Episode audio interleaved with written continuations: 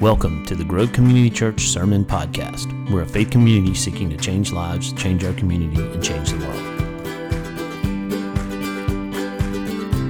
And now to this week's message. We hope you enjoy it. Our son Bennett graduated from Alabama uh, with two degrees a degree in finance and economics. And he was in the School of Business doing that work. And in the School of Business, he was very involved in the, um, in the business fraternity, the business school fraternity, which is kind of an academic fraternity, is AK Psi. And it's through AK Psi that he met this young man who was kind of shy, uh, but a super nice guy. And Bennett got connected with him so much that they had similar classes. This young man was uh, actually getting a degree in three years and then getting a master's in his fourth year because he was so intelligent and brought in so many credits to college that he was able to do that. And so they took a lot of classes together, and it was almost every class that they had together, one of them would hold the seat for the other one. So Bennett would hold the seat next to him for this young man, and he would do the same for Bennett. And so they became acquaintances. Not deep friends, but acquaintances. They were on this journey together, and they'd really connected. Last week, that young man walked into a bank in Kentucky and killed his coworkers. Connor was a friend of our son in college. We often talk about the brokenness of the lives that are impacted, but broken lives break others. Hurt fuels darkness. what we found out about Connor is that he suffered from depression and anxiety pretty severely. He played multiple sports in high school and had six concussions by the time he got to college. His last year in high school playing basketball, he had to wear a helmet. Before he had grown into the six foot five, 220 pound young man that he was, he was kind of scrawny growing up and got made fun of and picked on.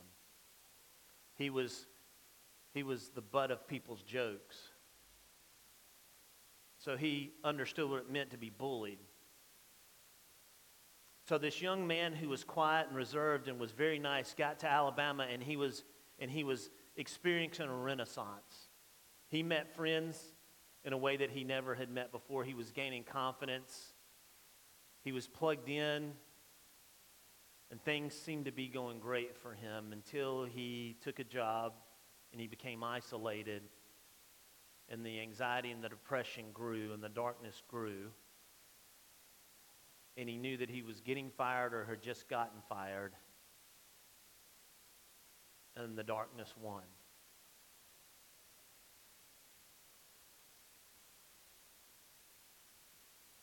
It's hard. It's been really hard for me this week to process that. If you put his, uh, his LinkedIn feed up next to Bennett's, or not feed, but, but profile, they, they, they're the same kid. So, what went wrong? He has a family that loved him. His father was his high school coach. His mom was trying to call and stop him on his way, and she's the one, or one of the ones that made the 911 call. I don't know if you knew that or not. So here's a kid who had people in his life. He, he had just become so isolated and so turned in that he, he, he lost sight of reality and he lost sight of, of a bigger picture and he was alone and completely covered in darkness.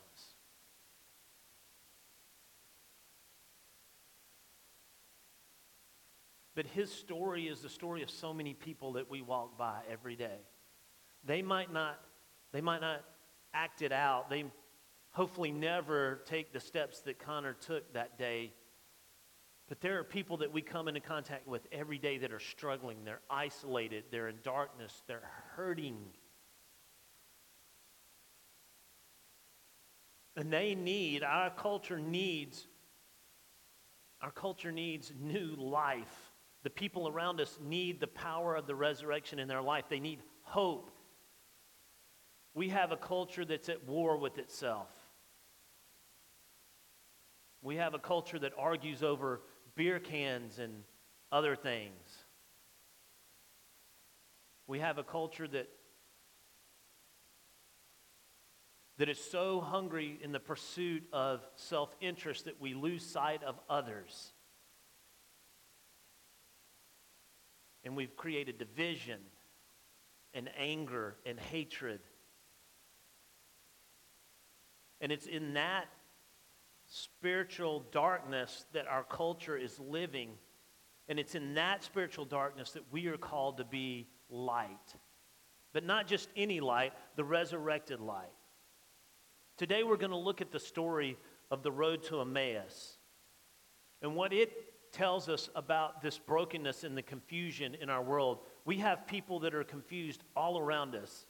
They're confused about the existence of God. They're confused about what it looks like to have a normal life or what is even normal. They're confused about what their next steps are. They're confused about everything.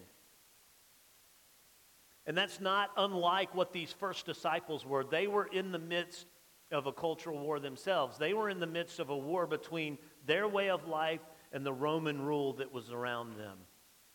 They were divided between what, what the Jewish leader said and what, and what the normal everyday person was experiencing. They lived in spiritual darkness as well, where people were murdering one another we, we think that we live in a bad time and, and we think that our culture is worse than it's ever been, and perhaps it is, but let me tell you that it still pales in comparison to what Jesus' day was like, where it was not uncommon for a soldier to slit someone's throat in the street just for doing it. It wasn't uncommon for a woman to be raped in the street for all to see.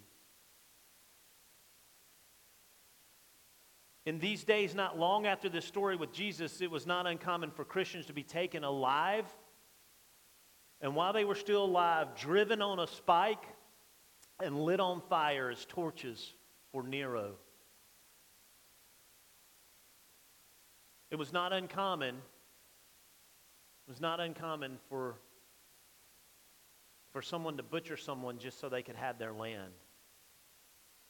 All of these things that, that were going on then was it was, a, it was a state of confusion, not unlike the state of confusion that we live in. It was a state of darkness and emptiness and brokenness, not unlike the state of darkness and emptiness and brokenness that we experience. And so it's in this milieu that we see these two disciples in this confusion and in this darkness that they're on their way away from, from Jerusalem. Now, this is an interesting part to the story that doesn't get talked about very often. But all throughout Luke, he uses this theme of journey and through most of Luke, what, where's the journey leading to? You can say this out loud if you know. Where, where's the journey going?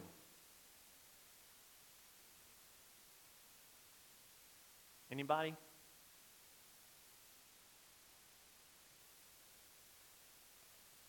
To the cross, ultimately. And the cross is going, the, the journey is to the cross for Jesus.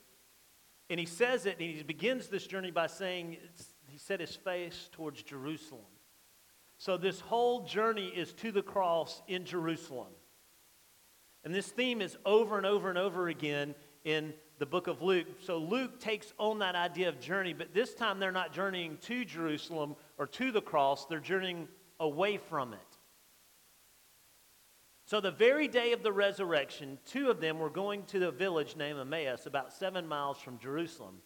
And they were talking with each other about all these things that had happened. These things being that Jesus was died, that he was put in the grave, and then earlier that day, two women went to the grave and came back and saying that they had seen Jesus and seen him resurrected. Yes.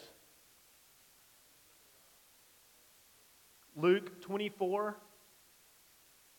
Luke 24, verses 13 through 35. 24, 13 through 35. Sorry about that.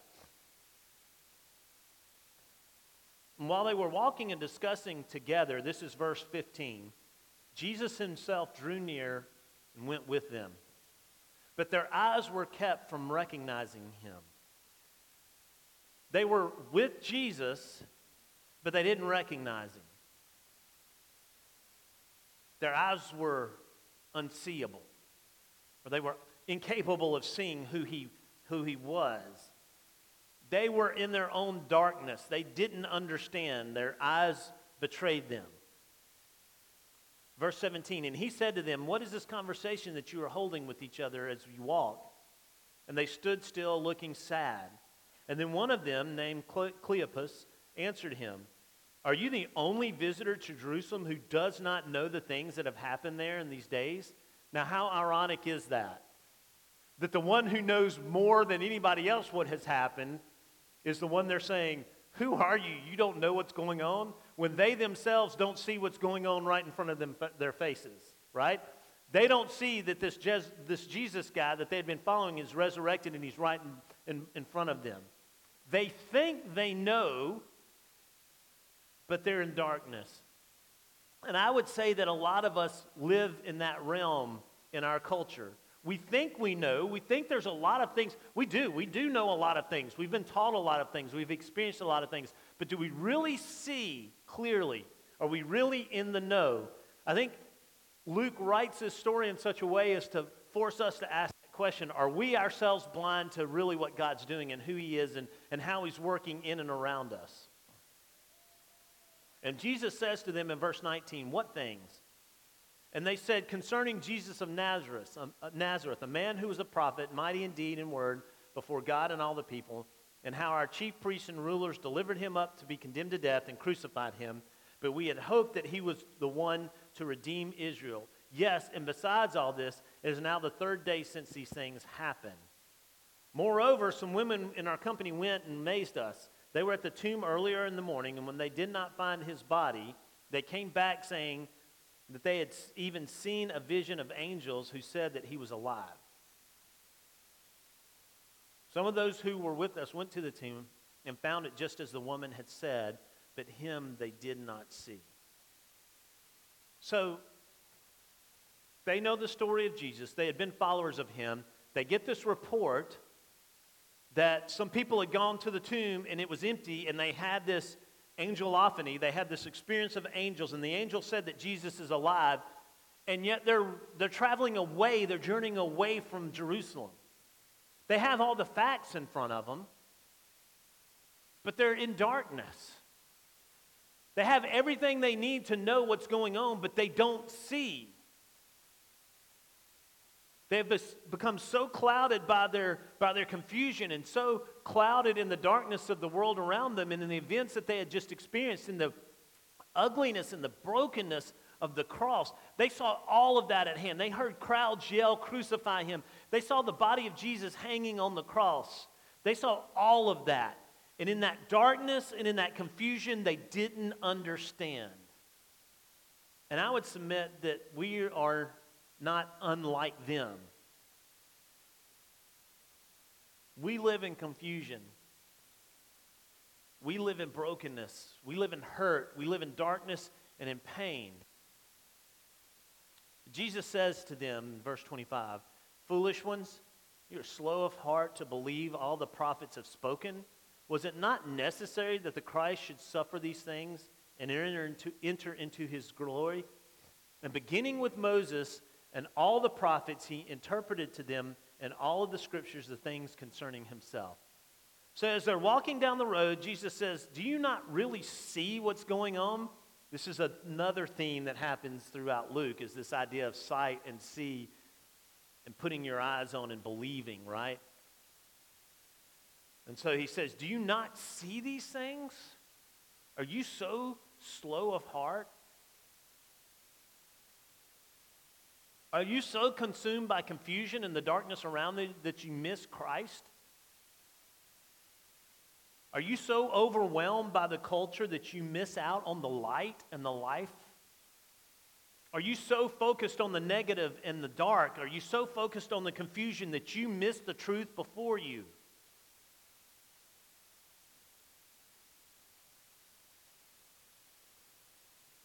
So they drew near to the village to which they were going.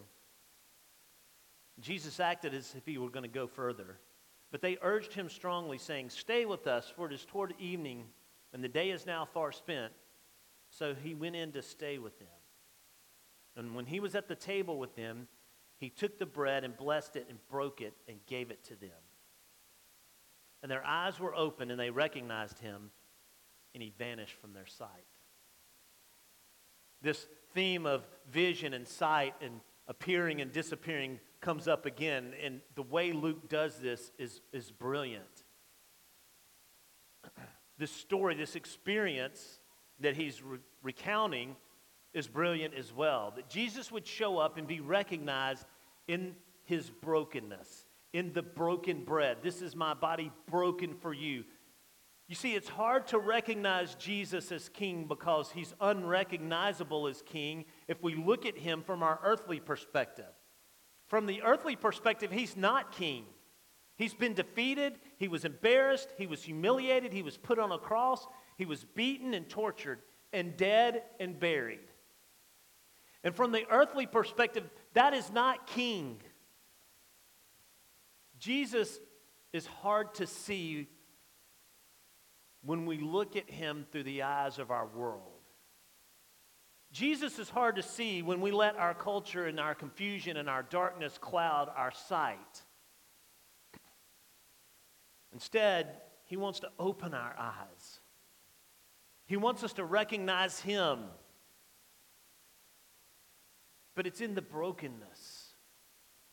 It's in the confusion of these disciples that Jesus shows up. So, what does that mean for us? It means that he shows up precisely in our darkest moments. We sang about it earlier. He shows up precisely in the valley of the shadow of death. He is with us. He shows up precisely in our brokenness, in our darkness, and in our confusion. Jesus is just waiting to show up if we just take the scales off of our eyes. He meets us in our brokenness. And He Himself was broken for our brokenness. And that's the power of His story. He's a king, but He's a different kind of king. He's the king that takes on your suffering, that takes on the darkness of this world, that takes on the confusion and shows up in the middle of it and says, No, let me give you clarity. He gives us light and life and hope. And I just wish Connor had heard those words. In the fog of his confusion, in the darkness that he felt, in the isolation, I just wish he knew that there was light and life and hope. I didn't know that Bennett was friends with Connor until Tuesday when Bennett called me upset. And he said, Dad, I, I need to talk to you. I got to process some stuff. And I'm like, oh, okay. No clue. And then he just loses it. And he tells me the story. And what do you think he was struggling with? What could I have done? It's natural for your mind to go there, right? this acquaintance you had, this person that you've lost touch with. For two years now, they haven't conversed. For two years, they haven't been connected.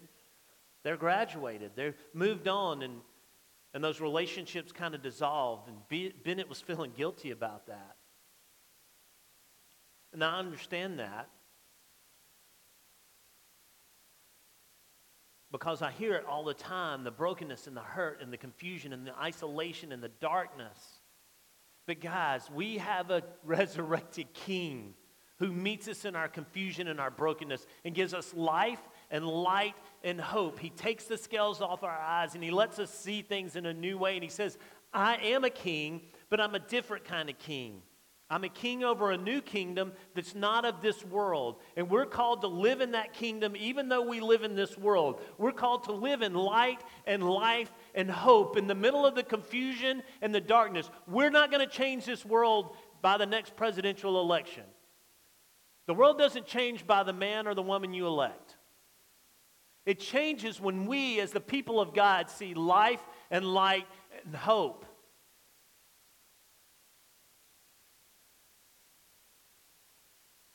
We can't legislate our way out of XY confusion.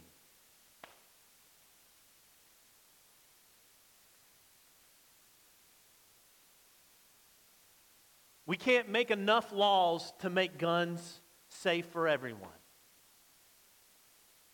I'm not making political statements outside of the fact that we have a different political system that we live by in Jesus Christ.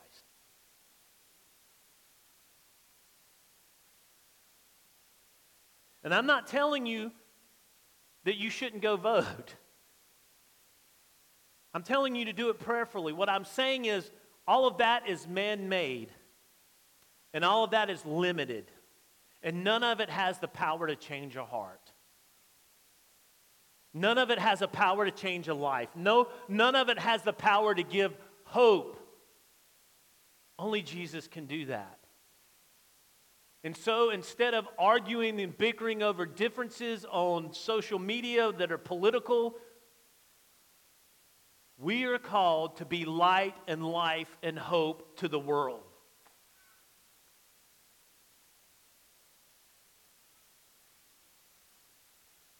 And there's only one power that does that. It's the power of Christ at work in us. And He pulls off the scales from our eyes so that we might see. But, guys, too often we live in this fog, and I own it.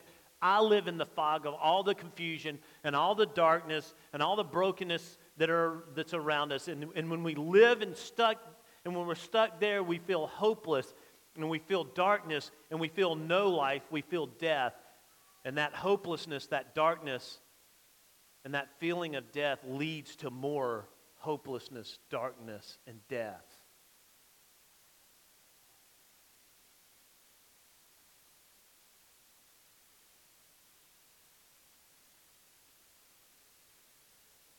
It was in the brokenness and in the confusion that Jesus showed up, and it was when he broke the bread they saw it's him.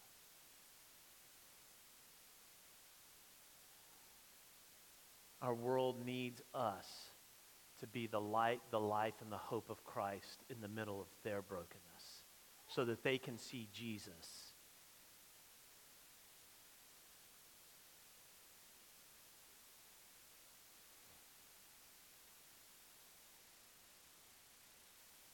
I just wish someone, I just wish one person had been able to speak that into Connor's life.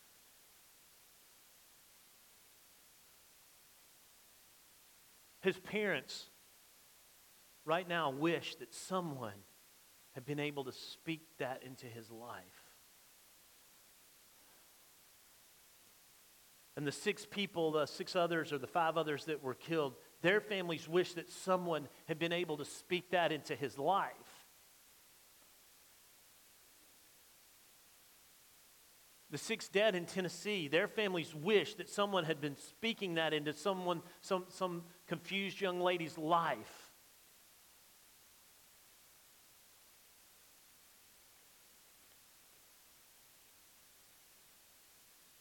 Let's be a people who quit being keyboard warriors and arguing over the insignificant stuff, and let's be a people that take the life and the light and the hope of Christ to a world that badly needs to see it because there's no amount of government intervention. There's no law that can make this thing go right. There's only one king. And that king can and does change lives. That king does give life and light and hope.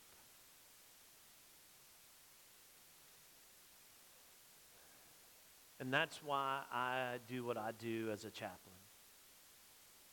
Because the people that are living in that darkness, they don't come here on Sunday morning.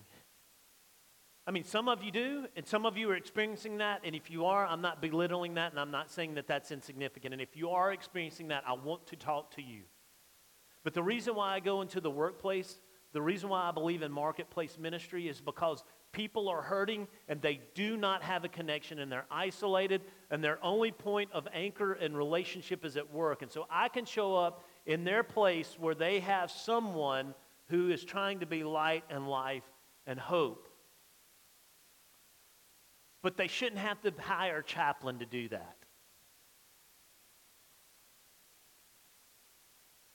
All of us should be doing it wherever we go in our neighborhood, in our places of work, in our families, in all of our acquaintances. We should show up with that same light and life and hope. We guys are the ones that get to change people around us, not through our power, but through the power of Christ that changes us and works in us to change others.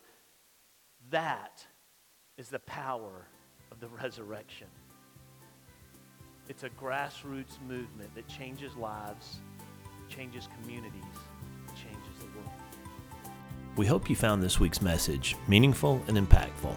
And as always, don't just hear it, but put it into practice. Until next time, have a good one.